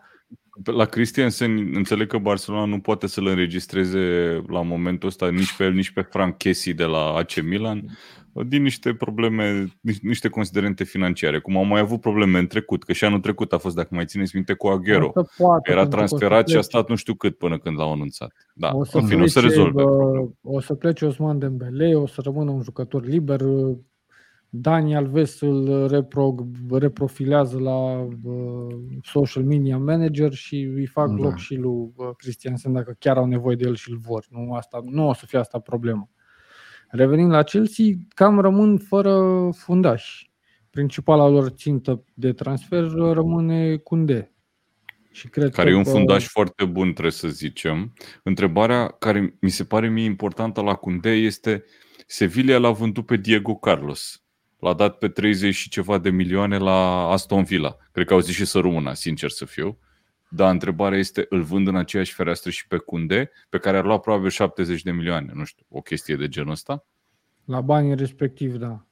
Adică inițial, exact, de, exact asta Diego Carlos da. mi se părea mult peste Cunde, dar cred că a avut doar un sezon în care a arătat foarte multă calitate. Clar, în momentul ăsta mi se pare că au scăpat la timp de, de Diego Carlos, care arăta ca un jucător destul de lent și neinspirat în anumite momente. Unde, pe de altă parte, a arătat uh, constanță în joc și e un jucător clar de, de valoarea lui Chelsea. Dar fără 70-80 de milioane, nu știu dacă poți să-l aduci. Și dacă Sevilla încasează 70-80 de milioane pe un jucător, cred că îl dau cu ambele mâini, dau și televizorul din casă, cum se spune. Ok. Uite ce zice Alexandru. Îmi place că până acum băieții care țin cu Chelsea, care sunt câțiva alături de noi, n-au zis nimic, deci n-au niciun comentariu, nici nimic și acum s-au activat. Mulțumim că sunteți alături de noi. Uh, Rudiger și Christensen, Alonso și Aspilicueta nu, nu pleacă Rudiger și până unde la Barcelona. pleacă, Alonso și Aspiră ah, okay. rămâne pentru că Barcelona... Și rămân. Uh, da, în fine, acum nu știu dacă Alonso avea numai varianta Barcelona. Aspilicueta, sincer, cred că o avea, pentru că mi se pare că e un jucător past his peak, să zic așa. Uh, când e gata și vedem al doilea cu Libali sau Guardiol, probabil rămâne și Colwill în lot. Nu știu cine e Colwill, probabil un jucător de la tineret pe care nu-l știu. Uh-huh. Uh, ok. Mi se pare a, ați văzut super, că a apărut pe finalul sezonului cu, cu, cu Libali, dacă e adevărată, da. Nu cred. N-am citit nu pe cred. nicăieri. Și Guardiol, da, pe e probabil unul dintre cei mai buni jucători de la Leipzig din sezonul ăsta, după Nkunku, deci, care e detașat cel mai mult. Leipzig, uh, Salzburg sunt cluburi care vând. Sunt cluburi da. care vând, n-au nicio problemă. Uh-huh. În mhm. schimb, Napoli e o echipă care vinde foarte, foarte greu. De la Laurentis nu vinde așa în fiecare zi. Iar Koulibaly este un jucător foarte iubit și foarte apreciat acolo. Mă cam îndoiesc că îl vinde, dar vom, vom vedea. Nu cred în varianta Koulibaly. Alți jucători, da, ok, dar nu Și nici, cre- nici nu cred că Kunde e gata, sincer. Cred că va fi o luptă acolo. Nu știu dacă e gata, dar sincer cred că ăsta va fi primul lor transfer. Uh, da. primul transfer al lui Chelsea, pentru că l-au vrut și în iarnă. E o. Uh-huh. Se zvonește de, de, de destul de mult timp. Da. Exact. exact. Um, bun, am vorbit de Lukaku, uh, am vorbit de fundaș la, uh, la Chelsea. Mai mergem un pic mai departe să vedem ce transferuri au mai fost. Uh, nu știu, de Arsenal momentan n-au, uh, n-au achiziționat a dat echipă o informație astăzi uh, la cazet uh, s-ar fi înțeles cu uh, Lyon și că se întoarce în Franța. Auzi, da, ce, ce e echipă ăsta? E un fel de tackle din Franța sau ce e? Că nu, nu știu exact. Ceva, ceva da, balo- da, baloane de aur. Da. Dar ce mă, noi avem baloane de aur? Ia stai mă, prietene, așa. Ia uite mă aici balon de aur. Ia. We got baloane de aur at home. Hai mă, treabă, exact. We got baloane de aur at home. Foarte bun. Bun. Um, la Arsenal uh, se vorbește cel mai mult de Gabriel Jesus, despre care am vorbit un pic. Uh, cred că ar fi o variantă foarte bună. La la cazeta au renunțat, sunt absolut convins. Uh, le-au pre- i-au prelungit contractul uh, lui Inchetiah, i-au prelungit, nu mai știu, pe 3 ani sau o chestie de genul ăsta, cumva asigurându-l că e un jucător care face, plan- face parte din planurile lui uh, Arteta. Uh, în schimb, nu știu, Eu... n-am văzut alte transferuri uh, semnificative. Dacă, dacă ar veni deja Gabriel Jesus, uh, mi s-ar părea o lovitură mare pentru Arsenal. Da. Eu de-abia aștept previziunile din presezon pentru a spune că de poziția lui Arsenal în top 6 este serios amenințată de Newcastle, la cum se mișcă lucrurile la Arsenal și cum se mișcă la Newcastle. Păi asta e puțin, Mihai, că suntem pe 2 iunie, deci Abia începe vara. Vara e lungă. Vedem. Da. Uh, cum era, mă? Cum, cum a zis-o, mă, Dan Dracea? Banii, femeile, naiba știe, merită jucața. Nu mai știu cum a zis. Trebuie să găsim comentariul ăla. Um, bun. Uite, ne zice Sorin uh, și are dreptate. Se întoarce Saliba. Uh, Saliba da, care a fost... Prea vrea, declara că vrea să se întoarcă? În, păi a retrogradat saint nu? Păi nu era saint a fost la Marseille sezonul. Nu, și eu tot la saint Etienne ah, okay. l-aveam în capul meu. Dar a retrogradat da. saint Etienne, așa e. Și a promovat Oxer, by the way, după 10 ani. Um, mie, eu și acum, când aud de Oxer, mă gândesc că joacă la ei Gibril Sise. Adică pentru mine ăla da, e Oxer. Credeam că zici de Daniel Nicolae. Ok. Um, Președintele anului în Liga 1, cine Daniel Nicolae, da. Da, uite ce zice și Dani. Că nu vrea Saliba, așa știam și eu, așa citisem și eu, că Saliba nu își dorește să rămână în Franța. Da, ideea este că el a fost în echipa sezonului uh, din Liga, acum jucând la, uh, la Marseille și a fost, cred că și jucătorul anului pentru Marseille, o chestie de genul ăsta. A avut un sezon foarte bun. Acum vedem cum ar putea să-l convingă, uh, să-l convingă Arsenal, dar până la urmă l-are sub contract. Exact. Și nu cred că îl vinde foarte, foarte, foarte, foarte Trebuie ușor. să se prezinte la lot întâi. Da, uite, ne aduce aminte uh, Marele Dan Dracea, nu asta, Dane, nu asta, aici. Banii, femeile, naiba știe, se pot întâmpla. Excelent, doar la tackle show auziți chestii de genul banii, femeile, naiba știe, se pot întâmpla, contrafactual, uh, paradoxal și ce naiba am mai zis, paradigmă, pardon, ce naiba am mai zis noi în podcastul de azi. Uh, bun, hai să mai mergem uh, la United, Manchester, și apoi uh, mai dăm două știri și închidem. Manchester United momentan nu achiziționează pe nimeni, în schimb face curățenie. Sunt până acum, dacă am numărat eu bine în capul meu, 5 jucători confirmați că au plecat deja. Uh, e Cavani, e Pogba, e Lingard, uh, Mata și al patrulea portar, Lee Grant, care era acolo de vreo trei ani, ceva de genul, care s-a retras în activitate sau să fie antrenor pe la Ipswich, antrenor de portar, ceva de genul. Anyway, uh, ăsta e doar începutul la United pentru că mai sunt o grămadă de jucători de care United ar trebui să vrea să scape, gen Phil Jones, uh, Bai, uh, nu știu cine, a, Matic cu siguranță pleacă. Momentan niciun transfer. Se vorbește despre Julien Timber, fundașul central de la Ajax. S-a vorbit despre Frankie de Jong, iar Frankie de Jong a ieșit cu niște declarații foarte categorice că nu vrea să plece de la Barcelona și că se simte bine acolo. Acum rămâne de văzut pe cine va vinde până la urmă Barcelona. Că poate va fi Dembele, poate va fi De Jong, pentru că în mod cert ei trebuie să vândă un jucător bun, un jucător important, pe bani mulți, ca să poată să, uh, să-și construiască mm. locul pentru uh, Întrebare, Dembele nu mai are un an de contract? Uh, așa. Da, cred că un an nu de știu contract. dacă ar putea să ia cine știe ce bani pe Dembele în cazul în care mai are un an de contract, jucător care deci nu poate mai juca. Deci mai scot și un salariu foarte mare. Păi nu, că Dembele anul ăsta da, a fost din punctul ăsta de vedere. Da. Lor. Adică anul ăsta a fost ok. Nu știu dacă e un etalon anul ăsta, dar ok. Păi da. bine, dar chiar și într-un sezon slab, știi cum e. Te mai uiți și la, te mai uiți și la cifre. Uh, da. da, știu dacă mai merită să zicem uh, mare lucru despre, despre pare, United. Mi se pare ok ce face. E un fel de tabula rasa pe care United după mulți ani s-a hotărât, Manchester United s-a hotărât să-l facă. Și îl face bine. O chestie cumva pe care și Arsenal ar fi trebuit să o facă. N-a făcut-o încă, se mai chinuie cu niște jucători și trage ponoase. United a suferit atât de mult în ultimii ani încât a zis, bă, nu mai pot să fac altceva, îi rat pe toți și de acolo Doamne ajută. Mm-hmm. Da. Și încă n-a ras tot ce era de ras, cum spunem. Nu, și cu siguranță va o să-i dea afară și o să îi vindă pe toți. Cred că o să-l, cred că o să-l dea și pe, și pe Henderson, poate chiar la Newcastle, dacă, uh, pentru că are deja un portar de rezervă mai mult decât decent, care e... Eu cred că uh, Henderson la Newcastle a fost mai mult un zvon ca să îi crească cota lui Henderson sau să uh, pună în alertă alte echipe de mijlocul clasamentului despre o posibilă întărire a lui Newcastle, a celor de la Newcastle. Ok. Bun. Da. Um, deci de adus să... momentan zvonuri la United doar de băiatul ăla de la Ajax și... Frankie de Jong. Frankie de Jong. Uh, Bremer, poți să-i răspund lui Cristian? Te rog, te rog, te rog. Bremer e înțeles cu Inter. Putem merge mai departe. Ok.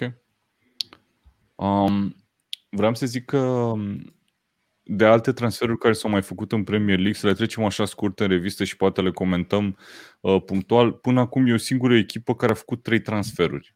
Aston Villa. Aston Villa a luat pe Diego Carlos, fundaș central de la Sevilla, Bubacar Camara, mijlocaș defensiv, uh, care a venit de la Salzburg, uh, de, la, de la Marseille, de la Marseille. De unde a venit asta cu Salzburgul. Uh, și l-a transferat definitiv pe Coutinho de la Barcelona. Um, o fereastră foarte bună pentru Aston Villa până da. acum. Se spune că ei mai vor un atacant și că vor să îl facă, să facă permanent transferul portarului Olsen. Portar de rezervă, bineînțeles, că tot uh, Emiliano Martinez va fi, va fi titular. O fereastră foarte bună pentru Villa, ce ziceți? Da, deja mi se pare că și-au făcut treaba, dar tot mai au nevoie. Eu aș mai adăuga chiar încă un fundaș central acolo pentru că Vila a suferit foarte mult pe final de sezon. Uh, bine, au avut și niște accidentări la, la jucătorii acolo, la fundaș central. Minx, cine a mai fost? Uh, Conța, care s-a accidentat pe termen lung și care a arătat extraordinar de bine în sezonul precedent și dezastruos aproape sezonul ăsta. de spun că ar mai fi nevoie House sau cum, da, Courtney House și el s-a accidentat la un moment dat. Diego Carlos e un jucător poate un pic peste Vila, dar nu e un jucător se... extraordinar din punctul meu de vedere. Mie mi se pare Mai foarte riscant ceea ce face Aston Villa în momentul de față și cumva, poate dacă se întâmpla chestia asta la o altă echipă, trăgea mai multă lume semnalul de alarmă. Uh, pompează foarte mulți bani și bagă foarte mulți bani într-un proiect numit cumva Steven Gerrard. De când a venit Steven Gerrard, Villa a investit masiv. Nici nu i-a lăsat timp de uh, uh, așezare, de implementare a ideilor, ci au transferat într-una într-una. Uh, da, au investit masiv posibil... și când nu era Steven Gerrard, era Dean Smith, avea promovaseră și au, au cheltuit vreo 100 da, de milioane și erau gata avea, să retrogradeze. Avea alibiu că sunt banii pe Grilish. Acum nu mai sunt banii nu, nu, nu banii pe înainte, show. În, înainte de Grealish, după ce, au, după ce au promovat inițial, în primul sezon Grealish a jucat tot la Aston Villa. Da, da, au da. făcut niște transferuri extrem de costisitoare și erau sunt... foarte aproape să retrogradeze, dacă mai Să zicem că sunt normale ca orice echipă nou promovată cumva. Toate echipele nou promovate asta fac. După care a fost vândut Grealish, au băgat bani, toată lumea a zis, bă, sunt banii pe Grealish, ce bine i-au investit. Au avut un sezon slab. Dacă ne uităm la sezonul de acum. Uh, ceea ce mi se pare că fac cu transferurile astea e că pun un pariu foarte mare pe Steven Gerrard, care uh, da. și sunt două variante destul de simple aici. Ori o să confirme, adică o să termine, nu știu, un top 8, probabil că e o chestie realistă și bună și benefică pentru Vila, ori o să termine cumva destul de jos și o să fie un eșec genul celor de la Everton. Da, și eu sunt de acord că cu investițiile care s-au făcut în ultimii trei ani ar trebui să ai cel puțin pretențiile să joci în cupele europene. Conference League, Europa League, neapărat. Dacă nu se întâmplă chestia asta, e un sezon ratat, evident. Ok. Bun. Um, o altă echipă care a făcut deja uh, un transfer important și mai urmează, se pare, încă unul, este Leeds.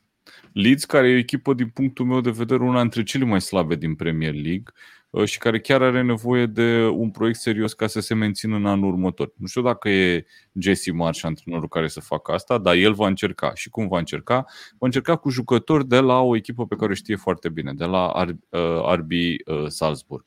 L-a luat pe Brendan Aronson, un mijlocaș ofensiv care are 21 de ani, a dat 30 de milioane de lire pe el, e american, la fel ca Jesse Marsh și se pare că vor să-l ia și pe Rasmus Christensen, fundașul dreapta de la, uh, de la Salzburg.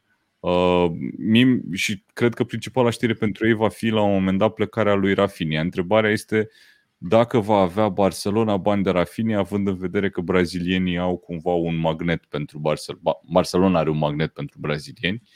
Uh, și dacă ne gândim cam au, au de ce, adică vorbim de Romario, Ronaldinho, Ronaldo, Rivaldo, care au jucat acolo? Spuneți. Eu cred că nu va ajunge Rafinha la Barcelona, nu va ajunge nici Lewandowski la Barcelona, dacă e să luăm în considerare ce se scrie în momentul ăsta, anume că ei au probleme inclusiv să-și semneze jucători sau să înregistreze jucători care deja sunt în lot și care semnează prelungirea contractului merg pe logica lucrurilor, nu pot să discut chestii care nu, nu pot fi reale. Um, uh-huh. Nu știu, în schimb, unde ar putea ajunge Rafinha în locul Barcelonei, pentru că nu s-a zvonit altă echipă uh, care să aibă un interes serios pentru el. Bayern München, dacă alege acum să facă transferul lui Mane și va trebui să plătească o sumă considerabilă de bani, după care să facă un efort financiar cu siguranță, dacă considerabil vine, pentru salariul lui. Nu cred că mai Dacă vine Mane la Bayern să mai vine pică Rafinha. Pică Rafinha. Da. În schimb, eu văzusem uh, Rafinha care avea un price tag de 50 de milioane. Și să zicem că Pentru Premier League e ok. Prețul. Ceea ce preț care pentru Premier League mi se pare foarte ok pentru multe echipe, uh-huh. gen Arsenal, Everton, Newcastle, Evident. Da. E un preț foarte bun. Îți e un jucător care are cifre bune, e confirmat în Premier League la 50 de milioane. Uite, bă, se zvonește și cel mai probabil așa e că Echitiche vine de la Rems la Newcastle pe 36 de milioane. Echitiche. Băi, pentru, pentru 14 milioane, Rafinha e un deal mai bun cumva. Asta Evident. dacă nu Echitiche e noul Thierry Henry. Evident. Uh, acum, legat de ce ai spus tu, Vlad, cu Leeds, că are nevoie foarte mare de a se întări, uitându-ne ce vine din Championship, la momentul actual, nu știu dacă are nevoie de foarte multe transferuri ca să rămână în Premier da. League. Mi se pare Idee... că Nottingham Forest, Bournemouth arată și Fulham arată în continuare extrem de prost față de ce regăsim în Premier League și să nu uităm că Fulham a avut niște sezoane de șters cu buretele în Premier League, ultimele două promovări. Da, da, să știi că uh, dacă e așa și nu se întăresc echipe cum sunt, și o să le citez aici, Southampton, care să uităm, da, să nu da, uităm da, da. că uite, are și jucători împrumutați, importanți. Um, Leeds, uh, dacă nu se întăresc, eu nu le văd bine deloc. Adică o să fie Da, în va lupta fi- aia. Va fi o cursă a înarmării între echipele astea care se vor bate la evitarea retrogradării. Cum ai spus tu, Leeds, Hampton poate din Premier League ar avea mare nevoie să se întărească, dar din, și din Championship echipele care urcă. M-am uitat, sincer, la meciuri, inclusiv la finala um, de pe, de pe Wembley între Nottingham și Huddersfield. Foarte Mhm. slabi. Foarte slabi. Da. A plecat Ok, Anguissa bun. de la Fulham. Unde a plecat? La Napoli. Era împrumutat la Napoli și Napoli a Ah, plătit ok. clauza de... Da, uh, cred că l-am și trecut ca transfer Da, deja. era un jucător decent.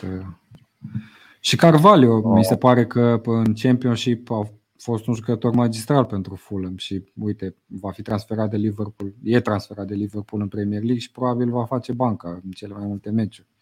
Cam, cam asta e diferența. Ai nevoie să te întărești. Mitrovic, jucător care înscrie câte 45 de goluri în, în Championship și când vine în Premier League e undeva, nu știu, dat A, uitării. s-ar putea să aibă mai Devine multe rezervă șanse. după tot. Asta a maturizat și dacă se transferă la o altă echipă, dacă se implementează bine în, în stilul lor de joc, poate să livreze. Da, da, a, a promovat de două ori cu Fulham și de fiecare dată a fost aceeași poveste. În tur, sau nu în tur, nici măcar în tur, primele 3, 4, 5 etape titular, după care, eventual, după alte două roșii pe A care mai e îmbătrânit obișnuit și să le ia în Premier League, uh, își pierde locul de titular și mai intră pe final de meci, când ai nevoie să arunci mingile pe cineva. Da, uite, ne întrebă Valentin, sunt curios ce se întâmplă cu Brennan Johnson de la ei, ei fiind Nottingham Forest, uh, foarte bun băiatul. Eu cred că joacă la ei în Premier League și Da, vedem de joacă acolo la ei. cum se descurcă. Da. Adică nu cred că vor fi probleme. Uh, Ne întreabă... Gândiți-vă că uh, la, la Nottingham, scuză-mă Vlad că te întrerup, la, la Nottingham unul dintre cei mai buni jucători a fost Jack Colbeck, care e un jucător eminamente de Championship. Corect, corect. Acolo corect, trebuie corect. să faci foarte Bună multe transferuri, observație. nu doar un transfer. Da. Um, spuneți-mi, uh, zim tu, Mihai, de Mitrovic la Newcastle, îl vrei? categoric. Tu vorbești serios? Da, e un jucător Tu nu care are Mitrovic ceva de nu demonstrat e pentru același Newcastle. jucător de 5, de 5 goluri în Premier League? Eu nu cred. Eu cred că cu un antrenor bun poate să livreze destul de... În momentul în care dai atât de multe goluri în Championship, e clar că ai potențial să faci față în... Uite-te, uh, au venit jucători din Championship care au jucat care jucau foarte bine și joacă în continuare foarte bine aici. Da, Bowen e Mm, unul dintre Bowen e- ei. La, Da, la West Ham, Bowen e venit de unul la Hull. Uh, Ivan Toni, uh, Tony, la fel. A fost un, e un jucător, ok, nu wow pentru Premier League, dar un jucător decent. Bun. Da. Um, încă o chestie. Vreau să fac așa cumva o buclă, că am început discutând despre Real Madrid uh, și vreau să încheiem tot cu un subiect cu Real Madrid. Uh, de la Real Madrid au plecat trei jucători, uh, liberi de contract toți. Isco, Marcelo și Gareth Bale. Dacă de Marcelo nu cred că se pune problema în Premier League, nu îl văd ajungă la nicio echipă de Premier League, de Gareth Bale și de Isco ce ziceți? Ar putea Isco, veni Arsenal. Gareth Bale Gareth Bale nu se zvonea, mă rog, se zvonea dacă ne luăm după cotele la pariuri referitor la următorul lui club, nu era 1.33 Cardiff, adică cred că au cumva un sâmbure de adevăr zvonurile respective din moment ce tipsterii au ajuns să dea cota de 1.33 la un transfer Tu- al lui Tu vrei Gareth să Bale la zici Cardiff. ce? Gareth că îl Bale dădeau și la când Real pe la Madrid Real dădeau strigat tot la toate fel la o lucrurile. cotă de genul. Da, e, e destul de ciudat, Vlad, dar mai, au mai fost patroni jucători de-a lungul vremii. Eu cred că mai prinde un Ok. contract interesant, nu, nu Cardiff. Da, și eu cred la fel. Și eu cred că uh, Major League Soccer îl va primi cu brațele deschise pe Sau pe Newcastle. Gareth Pe Nu. dreapta, acolo, Saint Maximin pe stânga, tu îți dai seama ce ar fi. Pe contraatac ar fi Nightmare cu Newcastle. Um, ok. Și Isco? De Isco am citit un zvon că ar vrea să-l aducă Mourinho să-l semneze pentru AS Roma. Doamne, El ajută. da, la alt- Arsenal e genul jucătorului transferat de Arteta la Arsenal all, over- all over the place. Da. Nu, Ar- s-ar nu știu, potrivi nu m-am bine. gândit niciodată la... S-ar potrivi pe bune sau ar fi o greșeală? Da, da, da, da, da, da. Ar fi un Eu nu- jucător eu nu Dar știu- ce? Eu nu știu Da. de ce a, de ce a scăzut, uh, sau nu că a scăzut, a, n-a mai fost folosit așa de mult Isco la Real Madrid, pentru că a avut niște sezoane excelente. În unele sezoane poate cel mai bun jucător al lui Real Madrid. Eu cred că există în continuare valoare acolo în, în picioarele lui Isco și cred că ar fi un transfer extraordinar pentru Arsenal, nu unul bun. Ok, ok. Bun, acestea fiind spuse, simt că am, am epuizat energia și energia noastră și clemența pe care am avut-o din partea uh, celor care, care s-au uitat pe seara asta și cărora le mulțumim. Apropo, vă că încă se e încinsă dezbaterea în comentarii. Um, mulțumim că v-ați abonat, mulțumim că v-ați uitat și mulțumim că v-ați făcut membership. Data viitoare scot lista, că nu știu de unde, mă ajută băieții și o citim pe toată. Nu știu exact când va fi data viitoare. Eu până luni, marți sunt complet out, va până luni, că deja whatever. Um, Oameni buni, rămâneți pe tacăl, o să vină newsletter mâine dimineață.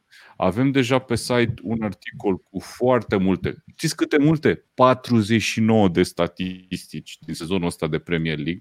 La modul serios, sunt multe chestii interesante. Am petrecut ceva timp documentând uh, articolul ăsta. Uh, și să ne auzim cu bine la... Uh, Băi, mai repede să nu-mi expire membership-ul, David. Uh, da, în, în, încercăm. Dacă m-ar fi ajutat, E pe Discord e pe lista. Discord. Păi da, mă, tată, zi mă așa, mă, trăițar. Bun, hai să citim pe cei care sunt membri ai canalului înainte să încheiem. Mamă, ce mulți sunt, nu mă așteptam. Ia, hai să vedem. Avem așa, David Pap, ia uite, cap de listă, salut. Bine că ați ieșit și m-ați lăsat pe mine pe tot ecranul. Uh, Raul Laiu, Rareș Popescu, Vladimir Jucă, Valentin, uh, Aniții Valentin, Dani Ciobanu, Ion Horia Petrișor, Lucian Andrei Silion, zis Salas, Horia Ignătescu, Andrei Macavei uh, și uh, Paul K., care știm exact cine e, Paul Giurculeț, pe care îl salutăm. Mulțumim uh, tuturor, mulțumim foarte mult, vă suntem uh, recunoscători și vă așteptăm la edițiile viitoare de Tackle Show, unde o să vrem să facem și un review al sezonului. Cu siguranță să mai discutăm și despre transferuri, dar între timp fiți cu ochii pe site, pe pagina de Facebook, pe newsletter, că vin o grămadă de chestii spre voi. Mulțumesc mult, mulțumesc băieți, seară bună! Ciao.